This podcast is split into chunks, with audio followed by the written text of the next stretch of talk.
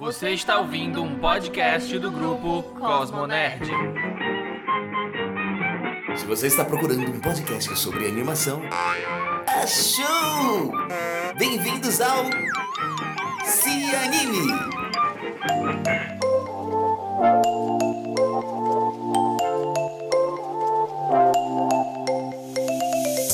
Olá, sejam bem-vindos, meus amigos e minhas amigas apaixonados por animação. Está começando mais um Se Anime, o podcast sobre animação do Cosmo Nerd. Obrigado. Obrigado? De nada. Eu sou Vinícius Augusto Bozo, roteirista, produtor e um apaixonado pela arte da animação. E hoje, neste episódio, vamos trazer a primeira entrevista com um profissional da área. Aliás, uma profissional da área. Hoje temos a alegria de receber a artista 3D e animadora Natália Freitas, falando conosco direto do Canadá. A mineira de Belo Horizonte estudou na Universidade Federal de Minas Gerais, no curso de Belas Artes, se formou, depois conseguiu uma bolsa na Alemanha, onde foi estudar efeitos visuais, animação, 3D. Trabalhou muito e já teve experiências nos estúdios da Disney, em Moana e recentemente Hotel Transilvânia 3. Já morou na Califórnia e hoje, como eu disse, fala conosco diretamente do Canadá. Então, olha só, começando com uma incrível convidada neste nosso Se Anime entrevistando profissionais. Haverão outros episódios que a gente vai entrevistar outros profissionais da área da animação, então fica ligado no Se Anime aqui do Cosmo Nerd. Então é isso, vamos à entrevista.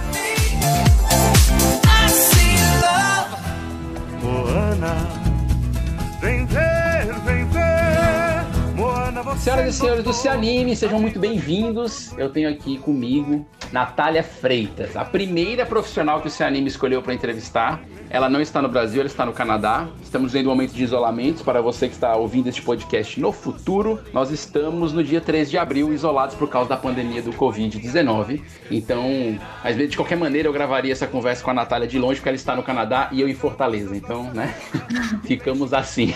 Natália, seja bem-vinda ao Se. Tudo bom com você? Vinícius, muito obrigado pelo convite. Olá, ouvintes. Eu tô, eu adoro participar de podcast, então para mim tá sendo uma honra ser convidada por vocês mais uma vez, né? Que a primeira vez que a gente teve contato foi uma entrevista escrita, né? E agora falada. Ah, é muito bom. A gente, a gente tem acompanhado o teu trabalho e, assim, é super legal a tua recepção. Eu, eu gente, eu conheci a, a Natália fuçando, eu tava escrevendo um artigo sobre o, o Hotel Transilvânia 3 e descobri nos, nos Googles da vida que tinha uma brasileira no meio da equipe. Aí eu fui atrás dessa mulher, taquei lá no LinkedIn, não sei o quê, e, para minha surpresa, é, a Natália foi super, você foi super receptiva e super simpática, e isso é super legal a gente encontrar gente assim no mercado. Natália, seguinte, eu já fiz uma prévia apresentação aqui, então o pessoal já sabe quem você é assim por alto, aquele breve currículo, tipo vida e obra muito rápido. Mas eu vi um vídeo teu no teu canal que você estava comemorando os 10 anos de carreira dentro da animação. Isso. É, enfim, teve coisa que você falou que eu achei super engraçado. Mas é, eu queria que você falasse, contasse um pouco do seu ponto de vista, como é que uma, uma jovem sai de Belo Horizonte e hoje para no Canadá? Que volta festa no mundo que você deu? Eu queria que você contasse um pouco dessa volta. Foi uma, uma volta no mundo mesmo. Nesses 10 anos foram quatro países. Isso tudo por conta de uma paixão minha, né? Que é a animação. Eu realmente eu, eu encontrei a minha vocação na vida, né? Digamos. Não foi fácil. Teve vários momentos de tombos, mas também muitas conquistas. E eu sou muito feliz pela carreira que eu consegui criar e continuo, né? Cultivando para chegar a alcançar outros objetivos, né? Então, em resumo, para a galera que não me conhece, eu, eu comecei a minha carreira como uma eh, artista tradicional, né? Uhum. É, fazendo animação 2D, que era o que tinha na época, né? Animação 2D e tal. É, cheguei a fazer meu primeiro filme é, longa-metragem no Brasil em 2010, lá na Otto Desenhos Animados em Porto Alegre. Uhum. E depois dessa experiência em Porto Alegre, eu trabalhei para vários estúdios e percebi o quanto a, a indústria ela estava mudando, né? Assim como em qualquer é, carreira você tem que se atualizar. E eu percebi que como artista eu tinha que adotar o computador como uma ferramenta de trabalho, senão eu ia ficar para trás. Uhum. Porque, infelizmente, né? Assim, se você vê hoje, assim, escultores tradicionais, pintores, animadores, somente aqueles que são realmente excepcionais no que eles fazem, eles conseguem viver de forma usando sua arte tradicional. Mas uhum. quem não é, assim, excepcional, tem que se atualizar, tem que se adaptar ao mercado, às necessidades do mercado. Então, no final de 2010, eu decidi estudar 3D para atender essas necessidades do mercado. Eu acabei gostando, né? Eu virei generalista antes, né? Passando por um pouco por todas as áreas do 3D. Trabalhei durante 2011 por um bom tempo no Brasil, fazendo comercial para TV em 3D. E depois eu consegui uma bolsa para estudar na Alemanha, porque como eu, eu, eu fiz um bacharelado e eu queria continuar a minha carreira acadêmica de fazer teses, monografias e dissertações. Eu queria continuar essa carreira acadêmica. Então eu fui para a Alemanha para fazer uma pós que é tipo um mestrado como falam, mestrado prático. É o ah, que você prático. é que você não faz pesquisa, entendeu? Ao invés, de fazer, no, ao invés de ter que fazer uma dissertação de mestrado, eu tive que produzir um filme. Então a nossa avaliação era baseado nas produções. Então para mim foi tipo um, um ótimo. Parecia que eu trabalhava no estúdio porque eu ficava lá trabalhando, fazendo, produzindo, produzindo, produzindo, aprendendo. A filosofia da faculdade é learned by doing, que significa você aprende fazendo. Então cheguei na faculdade, aprendi muito fazendo na prática, e por isso que é o mestrado prático, né, para mim. Mas como eu não fiz nenhuma dissertação, é, eu não poderia seguir com um doutorado, então eu, eu decidi só continuar trabalhando, né, e quem sabe no futuro eu continuo minha carreira acadêmica, que é o que eu pretendo, né, eu adoro pesquisar, adoro estudar, adoro poder lecionar também algum dia, né, eu não tenho muita didática, né, eu sou nervosa também, assim, falando em público, mas eu, eu pretendo pretendo sim algum dia conseguir retribuir, né, tudo que eu aprendi e passar isso para frente para a nova geração como professora. Mas enfim, aí depois da Alemanha eu fiquei um, um, tempo trabalhando lá. Foram ao todo quase quatro anos na Alemanha. Daí eu mudei para os Estados Unidos para trabalhar na Disney. Daí da Disney é, eu voltei para o Brasil bem por um breve período, uns três, quatro meses, para esperar um novo visto de trabalho que era para vir morar no Canadá. No Canadá trabalhei na Sony, na Milfilm, na Micros e já estou aqui há três anos. Já tem três anos no Canadá. Legal.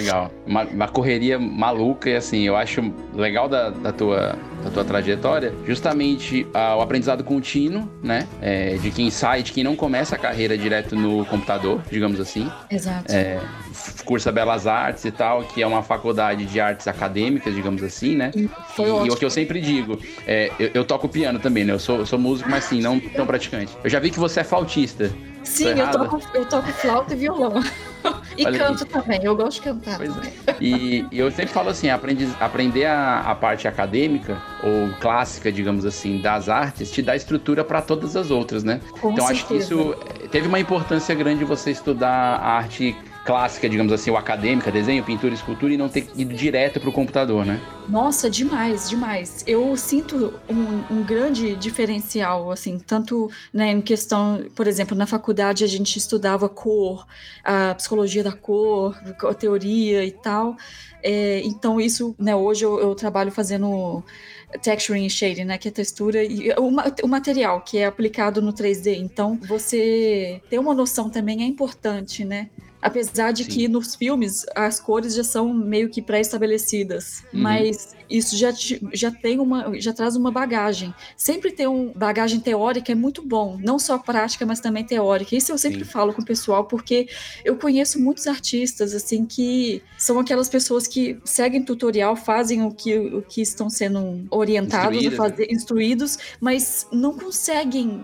É, se você der um papel para eles, eles não conseguem desenhar. São pessoas, uhum. são artistas que, infelizmente, não teve essa passagem, não tem essa bagagem artística artística, né? Não tem um, uma sensibilidade artística, que é o que eu diria. Mas conseguem fazer, sim, é, seguindo um tutorial, fazendo coisas maravilhosas, mas que. Eu não, não, não, digo que isso seja um problema, né? Eu conheço vários artistas que não, não sabem é, desenhar, mas que fazem um trabalho ótimo. Mas, para mim, no, no, na minha opinião, é, me ajudou demais. Eu ter uma noção de perspectiva, de proporção. Eu não acho que eu perdi tempo estudando belas artes. Eu acho que foi. agregou no meu trabalho. Eu acho que vou ter um treco aqui.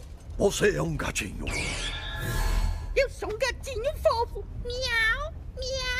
Eu, eu queria que você falasse um pouco, assim, a gente tem, é lógico que quando a gente olha pro teu, teu currículo, que é muito massa, você tem experiência na Disney, na Sony, em longas de animação que fizeram sucesso, que deram lucro. Lógico, os casos mais específicos da, da Disney, na Moana, que você trabalhou, e no da Sony foi o Hotel Transilvânia 3, não é isso? Eu queria que você falasse um pouco é, da especificidade do teu trabalho, porque no Brasil, lógico, né, tem grandes estúdios e tal, mas o grande estúdio do Brasil não chega ao pé de uma, de uma pipeline, de, uma, de um ciclo aí de processo de uma Disney ou de uma Sony. E você fazia trabalhos bem específicos, né? Que trabalhos foram esses, assim? Sim, no, nos estúdios o, cada departamento é bem segregado, né? São raras as pessoas que conseguem migrar de um departamento e outro ou fazer duas coisas ao mesmo tempo. Uhum. Então, é, né, no, no, Brasil, a gente meio que tem que aprender a ser generalista e fazer tudo, porque não tem como segregar, né? Uhum. Não só é, por questão de tempo, mas também financeiro, né? né? É, o Brasil ele tem um monte de artista, vive exportando artista aí, mas não consegue manter por falta de financiamento, né? O Ancine, ano passado, perdeu uma, um, um monte de apoio, o Animamundi tendo que ser realizado dependendo de crowdfunding. Foi muito triste sim, isso para mim, sim. né? E, mas enfim, aqui fora, os estudos eles são realmente estudo é, como se fosse uma fábrica, né?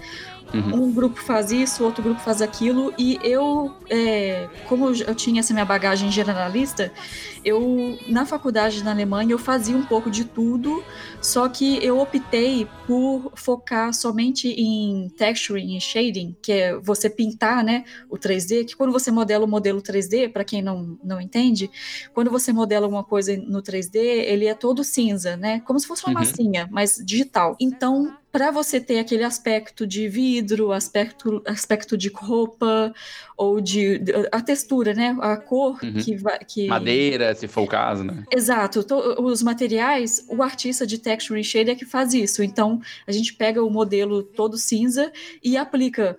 É, são vários mapas, né, que você precisa pintar. Então eu pinto no como se eu estivesse pintando mesmo, no, no objeto tridimensional, né? Crio mapas que vão gerar valores de brilho, de opacidade, de, enfim, o que vai dar o aspecto do material, né, no final. Uhum. Então é isso que eu faço, né? Eu acabei focando nisso. Eu, como eu disse, eu sou generalista, eu faço um pouquinho de tudo, também modelagem, animação, é, luz, mas eu optei por focar nessa área de texture and shading porque eu descobri que era uma coisa que eu conseguia fazer muito rápido. Uhum.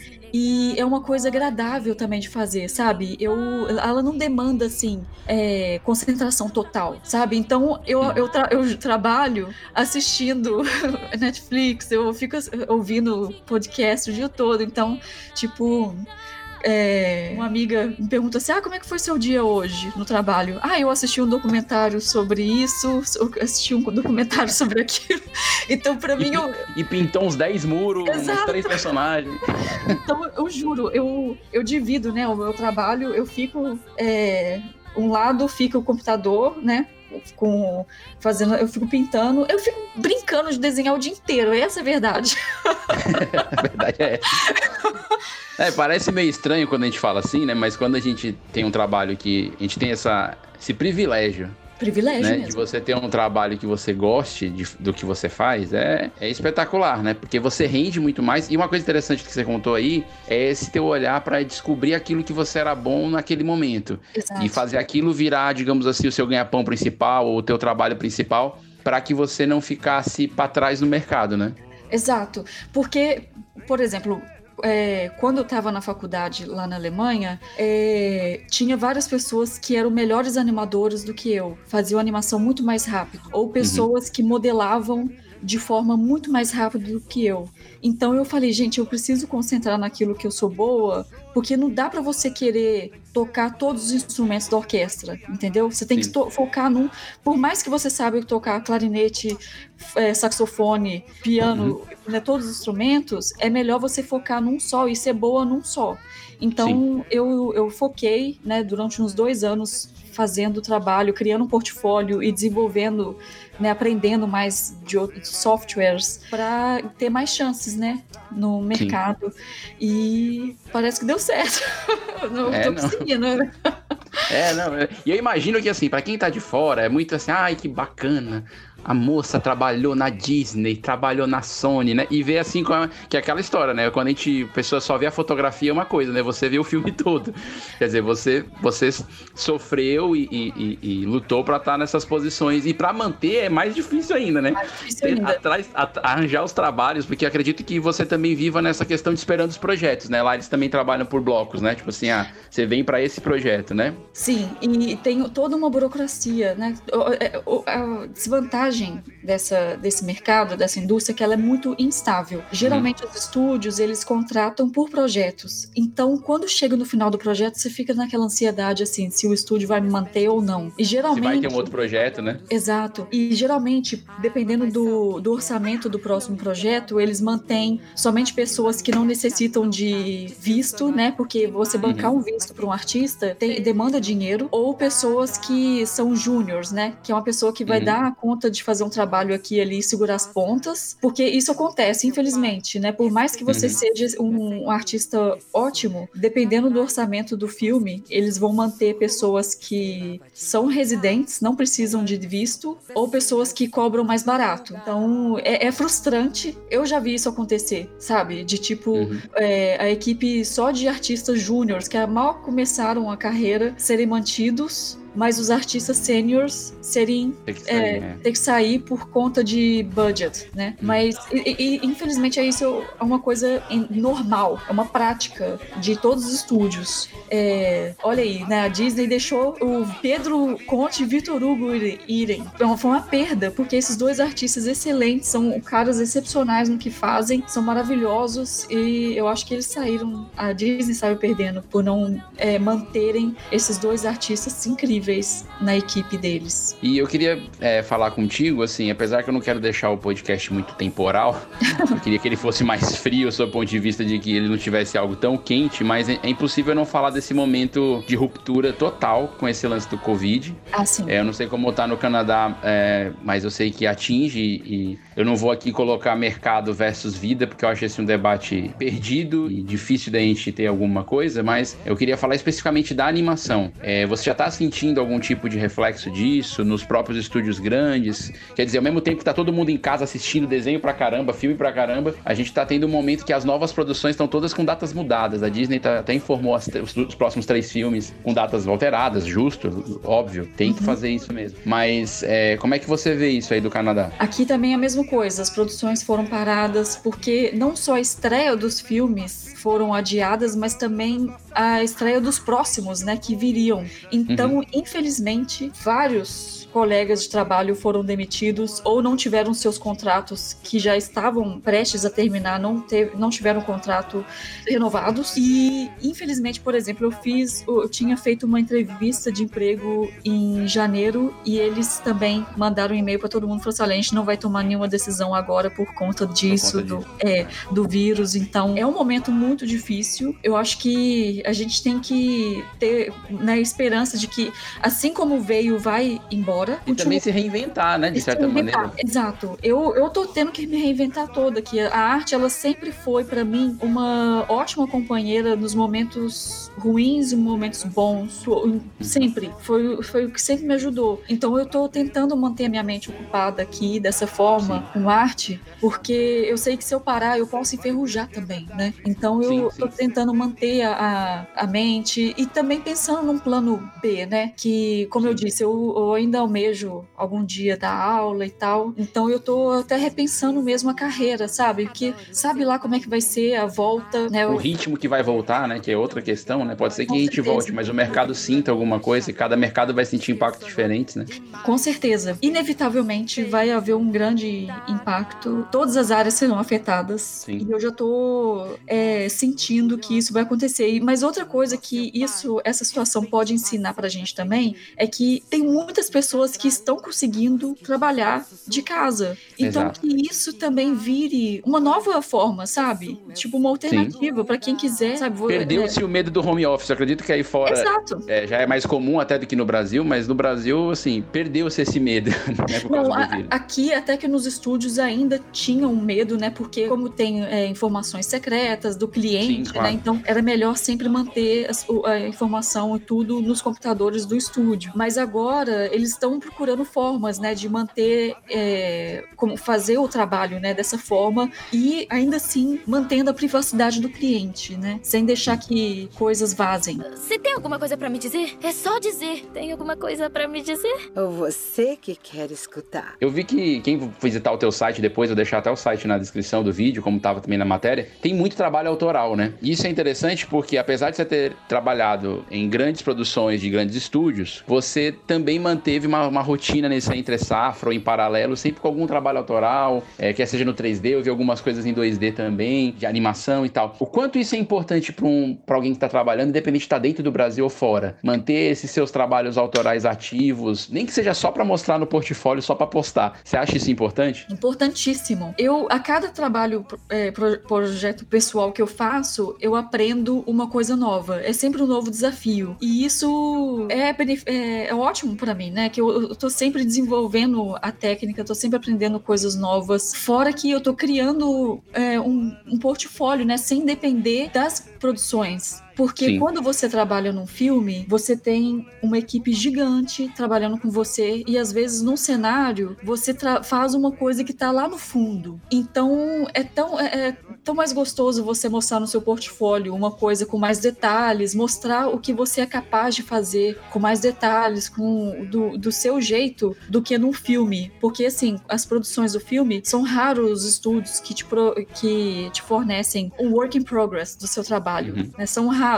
Então, às vezes, por exemplo, no caso da Sony, o produto final, que foi o resultado do filme, foi o que eu tive de material para mostrar. Então, às vezes, eu fazia assim, enchia de detalhe uma coisa que era vista só num 3 segundos no filme, ou só num, num, num cenário no fundo, entendeu? Então, é claro que é ótimo você ter eh, no seu portfólio coisas profissionais, mas é também bom você ter projetos pessoais para mostrar o do que você é capaz, né? Então eu, eu recomendo todo mundo para continuar fazendo. Eu conheço no estúdio mesmo, onde eu trabalho, são raras as pessoas que continuam fazendo projetos pessoais e essas pessoas são artistas não excepcionais, que não se destacam, porque eles não Uhum. fazem nada que- de diferente, só fazem aquilo que são mandados, sabe? E aí faz falta, né? Faz falta você ver uma coisa assim que tem mais personalidade, que, que, que você vê o que, que a pessoa é capaz de realmente fazer. Então, por isso que eu, eu continuo. Sempre que eu tenho oportunidade, sempre que eu tenho um tempinho, eu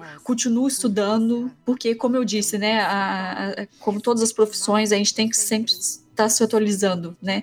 Então eu continuo é, estudando, é, atualizando os plugins, né, do computador. Hoje mesmo eu, eu atualizei aqui o RenderMan, que é um, um programa de shading para criar material. Então é, a gente não pode ficar parado, não pode ficar dependendo do que é feito nos estúdios e não não pode deixar de estudar. E outra coisa que eu acho legal, eu vi alguns trabalhos como aquele que do Cucoland, né? Uhum. É, que você fez para um espetáculo, né? Sim. Então é legal também as pessoas terem noção de que a animação, ela reverbera em outros mercados. Às vezes que a gente vai começar a conversar com as pessoas da área, a gente tá sempre focado na TV e no cinema, né? Que é tipo, não, meu sonho é botar animação na Netflix. Meu filho tem tanto chão pra animação e pra Netflix, e ao mesmo, e ao mesmo tempo tem tanta possibilidade de animação tá num VT, tá num comercial, tá numa peça, tá num espetáculo, tá num, em outros tipos de trabalho, tá num trabalho educativo pra escola, né? Então, assim, eu achei legal você, apesar de ter trabalhado em grandes estúdios, não ter, não ter deixado de trabalhar para coisas autorais e que reverberem em outras mídias, né? É. Porque é importante você explorar. Você teve essa experiência de explorar essa, por exemplo, no espetáculo, né? É, foi, foi uma experiência ótima. E não só por poder combinar duas artes, mas também pelo meu retorno ao 2D, né? Uhum. Que é como minha carreira começou. Eu tenho um carinho enorme pela, pelo, pela arte tradicional, porque é a, é a minha raiz, né? Se não fosse isso, eu não, não teria chegado onde é, cheguei, né? Então eu valorizo cada desenho que eu faço, assim, por mais que não seja assim muito bem visto hoje, né? Eu acho que o, o 3D ele, ele é mais pop, né? É. Não, eu, eu sou daqueles, até assim, eu sou daqueles que eu gosto muito de uma animação 2D bem feita, independente do tipo de 2D. É. Desde o clássico, assim, do, do quadro a quadro, até o cutout, até, enfim. Eu, tipo assim, Titans Go, eu acho genial, cara, assim, a pegada, né? Sim. Eu acho muito legal. É, então, às vezes, quando o Titãs Go foi pro cinema, até é, tinha escrito na época uma coluna sobre isso, falando que o pessoal não apostava muitas fichas no Titãs Go, porque parece coisa de TV, porque é 2D, quase como se é, no cinema tem que ser 3D. E tem grandes exemplos que não necessariamente precisa, ou técnicas mistas, né? Eu sou fã do Tito e os Pássaros, acho que os caras até do, da produção lá até me conhecem tanto que eu babo, parece que eu sou, oh. sou, sou um merchan, mas Tito e os Pássaros é incrível.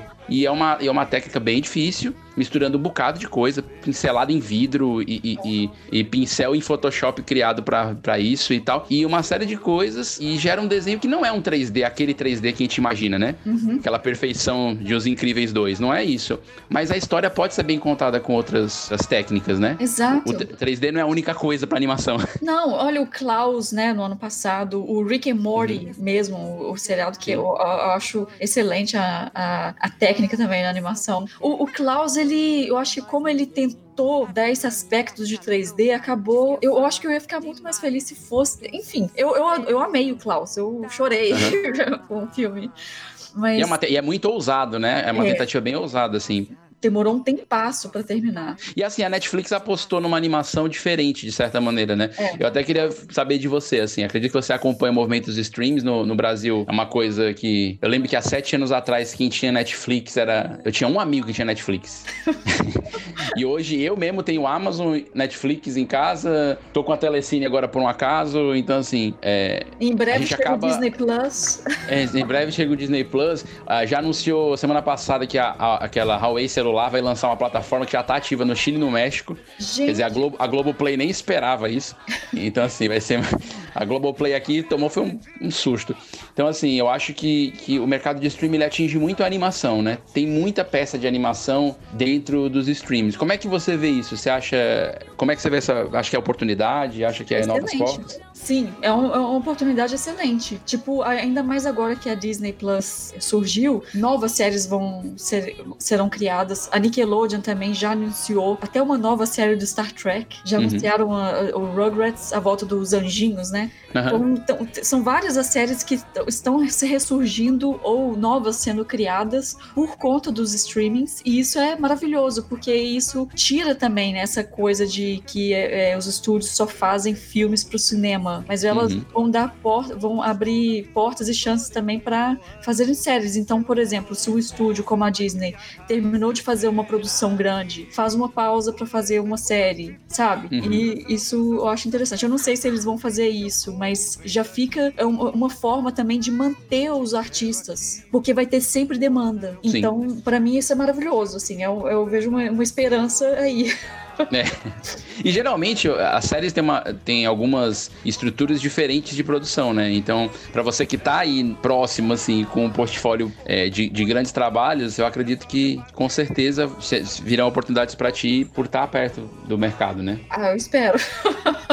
Estamos não, contando e, com isso. Eu, eu amei. Não, é, e a produção, a, como a demanda para a série é grande, né? Então ela não tem todo um cuidado. Por exemplo, para um personagem como a Moana ou como o algum personagem do Hotel Transylvania, a Múmia, por exemplo, uhum. ou o Fishman, que eu fiz um personagem do Hotel Transylvania que é um homem peixe. Uhum, que é até eu garçom tive... lá numa cena. Exato, eu tive dois meses para fazer ele. Então Nossa. eles me deram assim, olha, tipo, vai fazendo, vai fazendo, faz teste, mostra pro diretor e faz isso e conserta aquilo e tal.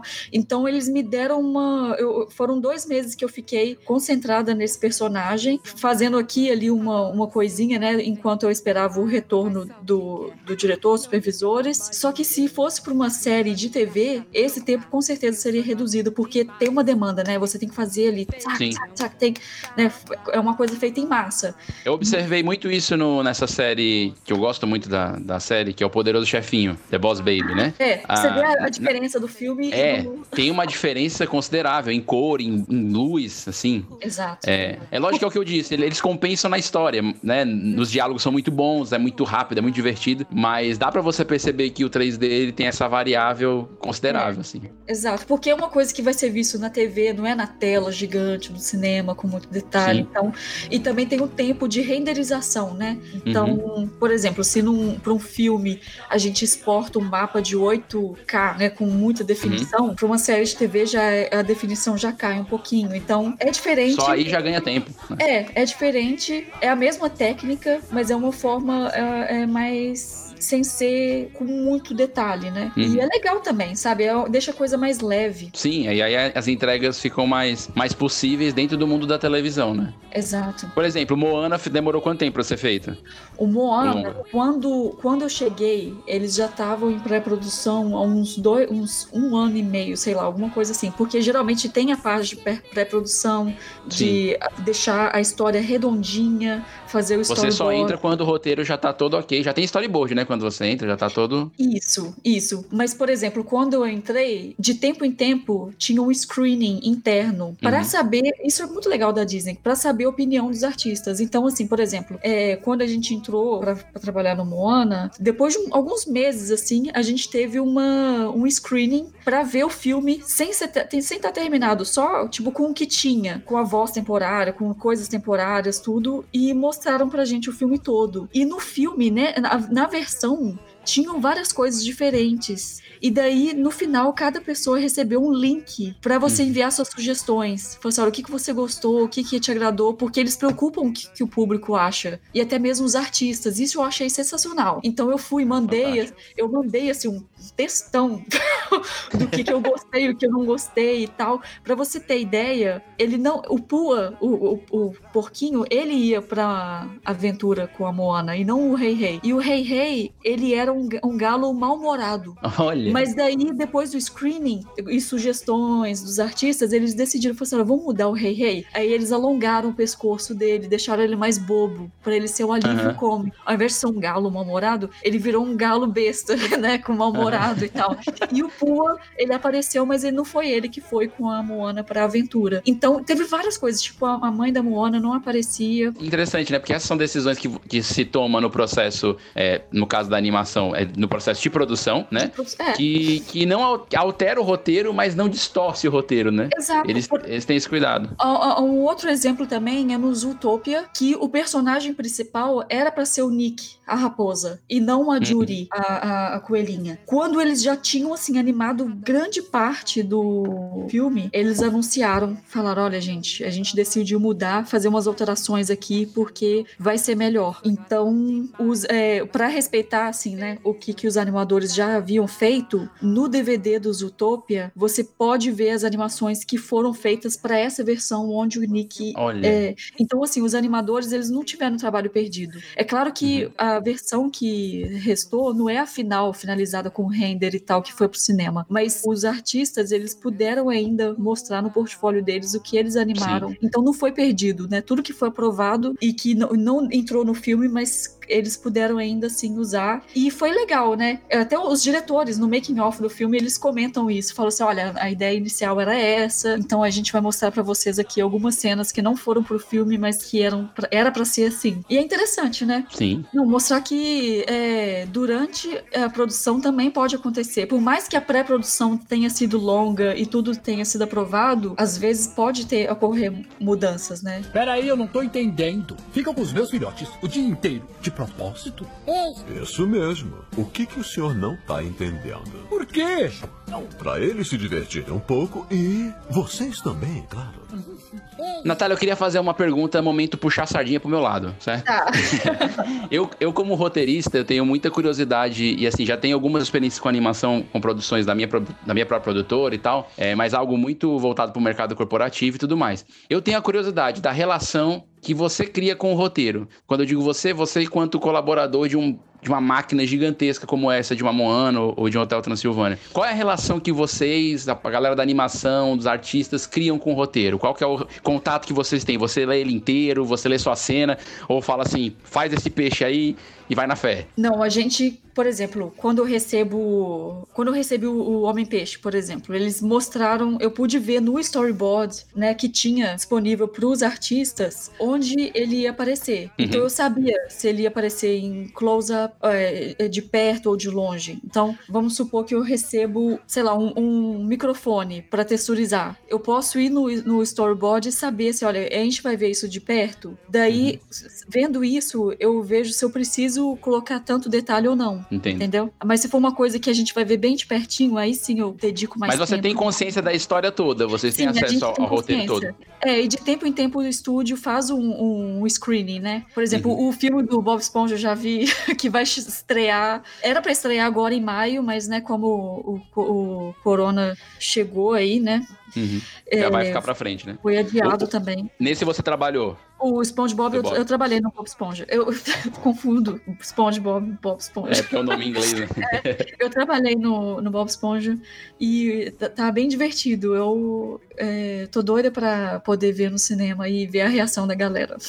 É, não, é, e é um personagem muito simpático. É, Me chamem de sábio. Bom nome. Eu sou feito de sabedoria e sou sábio. Por isso funciona muito bem. Eu sou Patrick. Meu nome quer dizer torradeira em celta. Não é mesmo? Eu queria falar contigo de um assunto que é, eu acho importante, apesar de parecer assim, não quero parecer panfletário nesse momento, mas eu, eu ainda vejo, pelo menos no Brasil, a presença feminina, ela ainda é pequena nos estúdios. Eu não sei como é isso, queria que você contasse a sua impressão, do teu ponto de vista, vendo isso em outros estúdios maiores, em outras produções fora do Brasil. Tem, a- tem tido um aumento gigantesco. Eu sempre costumo dizer, o, o Disney, naquela sua primeira montagem, lá que até mostra no filme, né, da primeira turma que ele montou, ele trouxe mulheres pra fazer algumas coisas que ele que algumas artistas que ele admirava botou, né, pra área de colori- colorir e tal, e coisas assim. Mas eu queria que você falasse dessa tua impressão. Você já vê a presença feminina maior? Existe ainda mais espaço ou ainda é, é complicado como eu vejo em algumas produções aqui locais onde você abre a porta e a maioria do- da galera é homem? Infelizmente ainda é um mercado predominantemente masculino e mesmo quando você tem artistas mulheres, você raramente vai ver essa mulher sendo uma supervisora ou uma diretora, né? Uhum. São bem raras mesmo as que, as que conseguem e as que conseguem elas precisam manter um, um, um estilo firme, sabe? Até meio macho, sei lá, Pra provar, pra- porque as mulheres têm que constantemente provar que elas dão conta, Ela- elas estão sempre tendo que dar mais, né? Fazer Exato. a mais pra estar no mesmo nível, digamos assim, né? Por causa da Exatamente. questão. É. Então, por exemplo, é, se um homem ele é um modelador, a mulher ela tem que ser modeladora, tem que fazer textura, tem que animar, tem que saber de tudo pra provar Uhum. que ela sabe pra conseguir uma chance. Isso eu vejo é, falando até por mim, sabe? Que eu vejo assim artistas que não têm tanto conhecimento quanto eu, mas conseguem porque são homens. Uhum. E quando é, uma mulher consegue, sempre vem aquele comentário. Ela teve contatos. Isso é uma coisa que eu tive que escutar. Quando Uhum. eu fui, quando eu tava na Disney, alguém chegou e falou assim: Ah, ela conseguiu porque ela teve contatos. E não porque ela mereceu, porque ela estudou, porque ela se esforçou. E o É. pior foi que esse tipo de comentário foi, veio de outra mulher. É, pior ainda. Pior ainda, porque a gente cresceu numa sociedade machista que sempre colocou a mulher contra a mulher.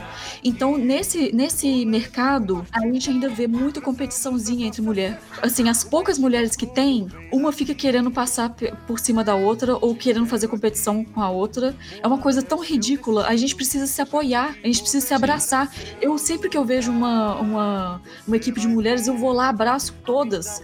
Eu fui líder da equipe de um filme no ano passado e a minha equipe tinha três meninas. Eu po- apoiava ela, tipo, nossa, eu agarro com unhas e dentes, assim, porque esse, ca- essa questão pra mim é muito importante, sabe? Eu não, eu evito falar disso, mas hoje eu tô mais tranquila pra falar isso, disso abertamente. Uhum. Mas é que é, eu perdi a minha mãe por conta de um feminicídio Uhum. né? A minha mãe, ela queria estudar, queria ser independente, mas meu pai, ele não apoiou essa, essa decisão dela e acabou, né, perdendo a cabeça. E, enfim, no Brasil, o Brasil ainda é o quinto país com maior número de feminicídio. Inclusive, agora com o corona, 50% dos casos aumentaram. Eu vi essa notícia. É um- uma notícia péssima.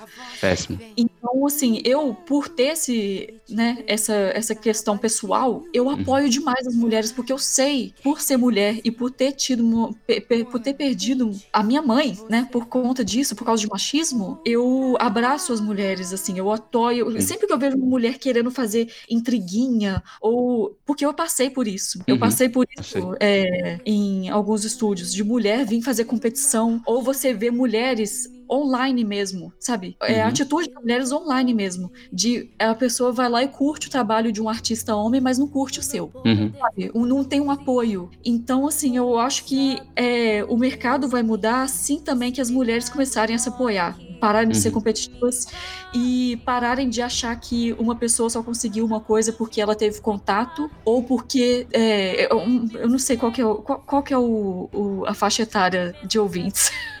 Rapaz, tem de tudo. Mas fique à vontade.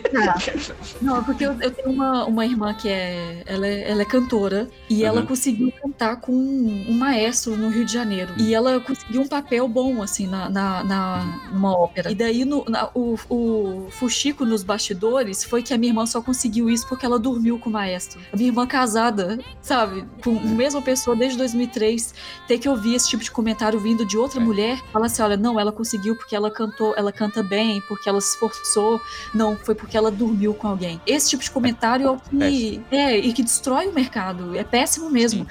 E o- é, enfim, eu espero que a gente vê uma, possa ver uma mudança nisso e que mais mulheres consigam apoiar as outras e que a gente consiga não ter que ficar se provando, É. né? Porque e- esse lance de, de que você falou é, é muito emblemático mesmo, assim. A, é- a mulher tem que fazer duas, três vezes o trabalho de outro, de um cara mediano para ter a mesma posição, né? Para ter uma e posição maior. salário. Exatamente. Quando, quando consegue, né?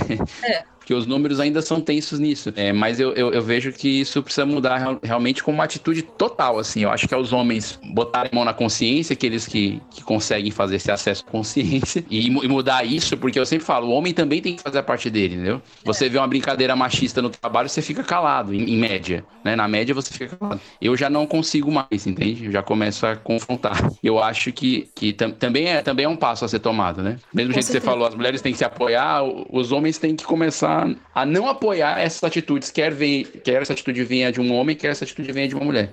Exato. E, Não, e pior é aqueles tipo de comentário machista que vem fantasi- é, disfarçado de piadinha, sabe? sim, Eu ouvi isso no Dia das Mulheres, falando assim, ah, que é, o Dia das Mulheres era para ser comemorado no dia 6, mas elas demoram tanto para se arrumar que foi comemorado no dia 8. Tipo, e ah, haha, tipo, uma, é, ofende, mas finge piadinha, mas na verdade no fundo tem, tem, uma, essa... tem, uma, tem, uma, tem um preconceito, tem, um, tem uma ofensa por trás. Exato. É. Então, assim, enquanto a gente mostrar, falar, não, peraí, esse tipo de comentário é desnecessário, eu não preciso disso, para com isso, tá- isso tá errado. Se a gente continuar rindo, ah, haha, é, É, eles Essa é têm que nossa parar de rir nesse momento e exigir a mudança, né? exato, que a nossa defesa é rir pra não, né, perder É. a... Rir pra não chorar.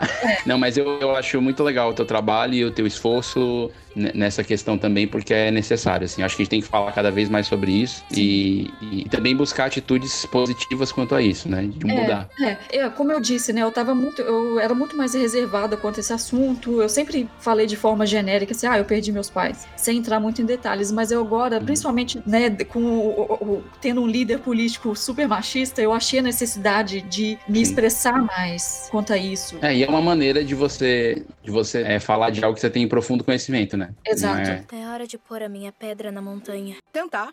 Bom, é hora de voltar. Punha logo sua pedra. E, Natália, qual que é o software preferido? Assim, esse aqui. Esse aqui eu me abraço e não largo nem de jeito nenhum. O Mari, Mari da The Foundry, que é um, um software de pintura 3D. Eu, eu gosto muito dele. E quanto mais eu aprendo, mais eu descubro novas coisinhas e mais eu, eu gosto dele. É um, E esse um foi usado também nas produções, na Moana e no, na, no Transylvania? Não, no, no Hotel Transylvania eu usei, no Bob Esponja eu usei, é, no Smallfoot também, no Mulan eu usei. O Mulan eu fiz um personagem só. Eu participei só por um tempo, né? E foi só um tempinho, então nem meu nome nem deve aparecer no crédito, mas foi maravilhoso. É, eu usei também o Mari. Mas na, na Disney eles usam softwares pessoais. Ah, certo. Então não, é similar, mas não é, não é o mesmo software.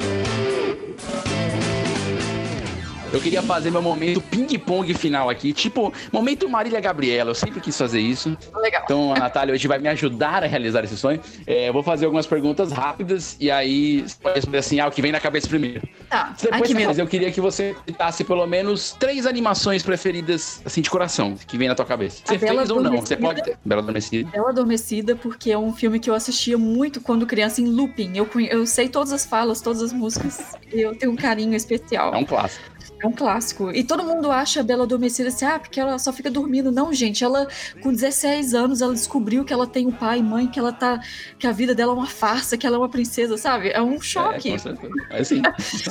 é, mas enfim, a, a, Bela Adormecida, eu gosto do Rango, que é um filme que é, a Industrial Light and Magic fez, né? A, a ILM, é, e ganhou um Oscar foi um filme que pouco se falou, mas que é, que é bem legal, assim, a trilha sonora, a, a técnica usada, tudo. É e incrível. Uma... A, a, os personagens são incríveis, os coadjuvantes são incríveis. Sim, eu adoro. Eu, eu tenho um livro, um artbook, né, do, do do Rango, eu adoro ficar folheando e olhando os detalhezinhos. E o terceiro seria o Moana por motivos óbvios, né? Porque eu queria um carinho especial demais, assim, até mesmo com a personagem. Eu acho que eu já comentei isso em algum lugar que tipo quando foi anunciado que o último a última cena do Moana havia sido terminado, quando eu tava lá na Disney, eu chorei porque eu eu sentia saudades dessa personagem que não existe, mas eu eu convivi com ela tanto tempo. Parecia. Ficou íntimo, né? Fica íntimo. Eu, eu senti que eu conhecia ela, sabe? É muito engraçado isso. Então, a Moana tá no meu coração para sempre. É, e é um filme muito legal. É. Muito legal. Segunda pergunta. Fazer com voz de Marília Gabriel. É, que animação você gostaria de ter feito, que você não fez, tá? Você não participou, mas fala, hum, esse filme aí eu queria ter participado, por qualquer motivo que seja. O Zootopia. Ah. Eu adorei tanto o Zootopia porque eu me sinto, eu me identifico muito com a Judy, com a, com a coelhinha, que também uhum. a mesma coisa, né? Tá ali, tem que, se, tem que provar que ela consegue, que ela não precisa só ficar dando multa no carro, ela pode sim cuidar de uma, né, de uma missão. Sim. E ela tava é um ali filme, no meio é um do incrível incrível. E ela tava ali no meio de um monte de, de cara gigante, né? E ela, assim, toda pequenininha, mas ela também é incrível, como eles. Então, é, quando eu tava lá na Disney, eu entrei junto com o Pedro Conte e o Vitor Hugo, que são esses dois artistas maravilhosos que já, já tinham um nome muito grande antes mesmo de entrarem. Eu me senti totalmente que nem essa coelha, perto deles. Legal. E, Natália, eu queria, assim, para encerrar formalmente, assim, esse, esse momento e nossa entrevista, eu queria que você deixasse o principal conselho ou uma mensagem para a Natália Freitas do futuro. E o podcast é um negócio que fica na internet, a internet sabe lá Deus até quando ela fica viva, né? Então, gente, eu queria que você deixasse o recado, o recado para a Natália do futuro, quando ouvir isso, sei lá, daqui a 10 anos. Gente, olha, Primeiro, Natália, eu espero que você esteja viva, porque eu tenho é ainda muitos planos, muitas, muitas coisas ainda que eu quero fazer, coisas que eu quero conquistar. Eu espero que eu tenha conseguido realizar 60% de todas as ideias que eu tenho. Eu acho é, que é bastante, é uma boa meta. É, eu acho que se, se, eu, se eu conseguir 50%, não precisa nem ser 60%, pode ser 50%, porque assim, eu, eu fico com tanta vontade de escrever livro, de fazer filme, de fazer uma escultura, de fazer um projeto, de fazer uma pintura eu tenho tantas ideias, se eu conseguir fazer metade, eu já tô feliz. É. Eu tenho um caderno, assim, uma lista. lista, de, lista de coisas para fazer. Exato, desde livro infantil, a filme, a documentário, a livro, tudo. A pintura, nossa. Legal. É, Natália, eu espero que você tenha conseguido mesmo. Eu também espero. Ah, de coisas brasileiras, o que, que você tem ah, acompanhado, que, que você acha que é legal? Ah, alguma referência que você acha que é importante do, do Brasil, assim, de animação? Posso te contar um segredo? Eu contei isso Pode. pra minha irmã essa semana. A Globoplay, ela liberou algumas coisinhas, né? Eu uhum. tava reassistindo o Sítio Pica-Pau Amarelo. o primeiro, o antigo, sabe? Uhum me deu uma, uma, nostalgia gostosa. Eu nem era vivo ainda, eu acho, que quando veio o primeiro. A série live action? É, a, a, série live action antigona. Ah, sabe? não, certamente não. Eu acho que ela, ela é do final dos anos. 70. Início dos 80. É, é final dos 70, 70. Eu comecei a assistir e fiquei com aquela nostalgia gostosa, sabe? De um momento tão inocente. Foi bem bonitinho, assim. Eu acho que eu, eu espero que o Brasil consiga manter essa, é, esses folclores, essa coisa cultural. Eu, invés de tentar similar a cultura norte-americana, sabe? Que é claro que é legal ter uma coisa que faz piada e tal, mas é tão divertido, é tão gostoso ver uma, uma série ou uma, um desenho que eh, faz referência. Com a cara do Brasil, né? Com a cara do Brasil, exato. Tipo o Pedrinho e Narizinho é muito Brasil. É. ou a, Esse eu acho que eu- da Mônica, né? Eu vi o, o. Laços no ano passado. Sim, eu também assisti, muito bom. Muito legal, foi muito gostoso. É. Eu, pude, eu conheci o Maurício de Souza dois anos antes do, do dia, do, do dia que eu vi o filme, assim, que eu fui pra lá e tive a oportunidade de ir lá no estúdio. Jamais achei que ele fosse me receber. Jamais achei.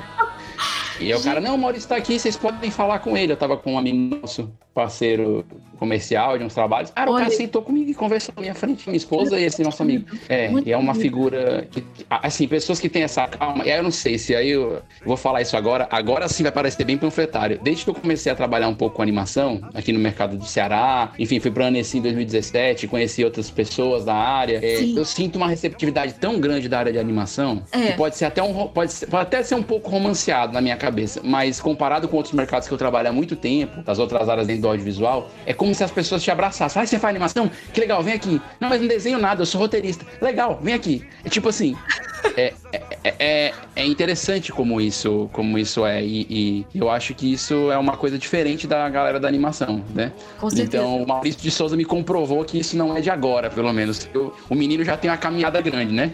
Sim, é o nosso Walt Disney brasileiro. Pois é, então ele, ele me, me comprovou isso. E o que você deixaria de conselho para os mais novos? Assim, tem algum filme, algum livro, algo que é referência, que, olha, quer trabalhar com animação, começa por aqui. Eu acho que ver os clássicos também, né? Não só de animações é, internacionais, mas brasileiras também, né? Tem é, ir em festivais também. Quando acabar essa pandemia toda, eu não vejo a hora de poder voltar para os festivais de cinema, é, porque sempre que você vai em eventos como esse, você acaba voltando com uma bagagem de contatos tão maravilhosa, tão grande, Sim. né? Você mesmo, com, certeza, eu voltou de Annecy com um monte de contato. Não, e é Então- outro mundo, é outra coisa. é outro mundo. Então, eu acho que é, a dica que eu dou pra essa galera é de ir em eventos, sair da internet, né? Que é- o pessoal tem essa necessidade assim, ah, de que eu tenho que criar meu público internet. Não, você pode criar seu público é, indo nos lugares, mostrando o que você faz, é, se colocando à disposição para participar de um projeto, sabe? É, Uhum. Mesmo que seja uma coisa que não vai ter um, um dinheiro, né? Você, a partir de um projeto pessoal ali, pode ser que abra as portas para outras coisas, sabe? Então, fazer Sim. contatos, ajudar os outros, fazer parcerias é muito importante. É, eu acho que isso que você está colocando como sugestão é. Eu acho que é o que vai realmente acontecer de mudança depois desse Covid. É, eu sempre sou um pouco. Eu sou otimista e pessimista ao mesmo tempo. Eu não acredito que a humanidade vai mudar da noite pro dia assim, ai, fomos, vamos, errar- vamos consertar nossos erros. Eu não acredito. Mas tem uma coisa que eu sei que vai mudar. As pessoas vão voltar a valorizar o pessoal depois certeza. desse afastamento. É, Entende? vou valorizar a arte, né? Tipo, Sim. quando, quando eu vejo assim uma pessoa que não dá valor ou fala assim, ah, mas você trabalha de quê? Ah, eu faço isso. Ah, mas qual que é o seu trabalho mesmo? Gente, eu vivo disso. Ninguém, é, ninguém consegue ficar uma semana sem música, uma semana sem filme, uma semana sem. Né? A arte tá em tudo, até no rótulo do. Sim, é, da do- embalagem, do arroz, do arroz- da embalagem arquitetura. é, da embalagem do arroz tem um designer ali por trás, é um artista Sim. por trás. Então, Sim. assim, né, eu acho que as pessoas vão valorizar mais o que a gente faz pro entretenimento, né? Que, e é tão gostoso, é, é muito bom pra, pra mim, sabe? É, quando eu vou no cinema e ver algum filme que eu participei e eu vejo a reação do público, eu tenho missão cumprida, assim, porque o que, o que eu pretendo com, com o meu trabalho é entreter os outros, sabe? Sim. Assim como a arte me entreteu quando eu era mais nova, vivendo momentos difíceis, eu quero continuar também entretendo outras pessoas assim com a arte e eu tenho certeza que essa pandemia aí tá provando pra todo mundo que o quão importante é o nosso trabalho. É verdade. Natália, chegamos ao final do seu anime de hoje. É, Ah, esse é o momento que a plateia faz. Ah, né? Eu espero que eu não tenha falado muito, às vezes eu eu- eu tô sozinha aqui nessa isolada. Ah, então ótimo. Foi terapêutico também ao Foi mesmo tempo. terapêutico, eu tô conversando aqui, tá sendo Olha, a gente agradece demais a gente do Cosmonerd, do podcast Anime, pela, disponibilidade, enfim, pela simpatia, por poder abrir seu coração e abrir a tua história pra gente poder conhecer e que ela seja de estímulo para meninos e meninas que queiram entrar na animação e que sejam mais meninas. É, Sempre. com certeza. É, não, vai, ainda, eu ainda vou ver essa virada no mercado. Muito legal. Natália, muito obrigado pelo papo. Desejo sorte aí, certo? obrigada. Fé que as coisas vão mudar e que apareçam mais jobs para a Natália Sim. Freitas pra gente poder comemorar aqui do Brasil. Sim, amém. Não, a gente ainda vai se encontrar em eventos, todo mundo se abraçando, se aglomerando. Quando É passar isso aí, passar isso aí, eu vou com a minha mulher pro Canadá. A gente finalmente a gente, a gente conhece pessoalmente. É. Não, eu falei que quando isso tudo passar, a primeira coisa que eu quero é dançar de rosto colado com alguém. Vai passar. Vai passar, vai passar. Então, Natália, muito obrigado, viu? um Beijão. abração. Muito obrigado mais uma vez pelo convite. É, um abraço animado pra todo mundo. Tchau, tchau. Ser feliz no meu lugar, meu lugar. Vou te explicar, já saquei. Minha magnitude pode constranger. Muito legal esse episódio de hoje com a Natália Freitas. Genial conversar com ela e a gente agradece demais, demais a participação dela por aqui. Se você gostou desse episódio do Se Anime, compartilhe com os amigos, compartilhe com quem gosta de animação, quem trabalha com animação, tá? A gente vai estar sempre trazendo profissionais da área aqui, fazendo conosco esse podcast. Se você gostou também, Vai lá, segue a gente no Instagram, arroba CosmoNerdBR, ou o meu Instagram, Vinícius Bozo, B-O-Z-Z-O, tá bom? E não deixe de acessar o portal Cosmonerd com muitas notícias, críticas. A gente fala de animação também por lá, HQ, jogos, filmes, séries, tudo no cosmonerd.com.br. Então, acessa lá. Até o próximo Se Anime. Valeu! Obrigado! Esse podcast foi editado por Hildon Oliver. Arroba Hildon Oliver no Instagram.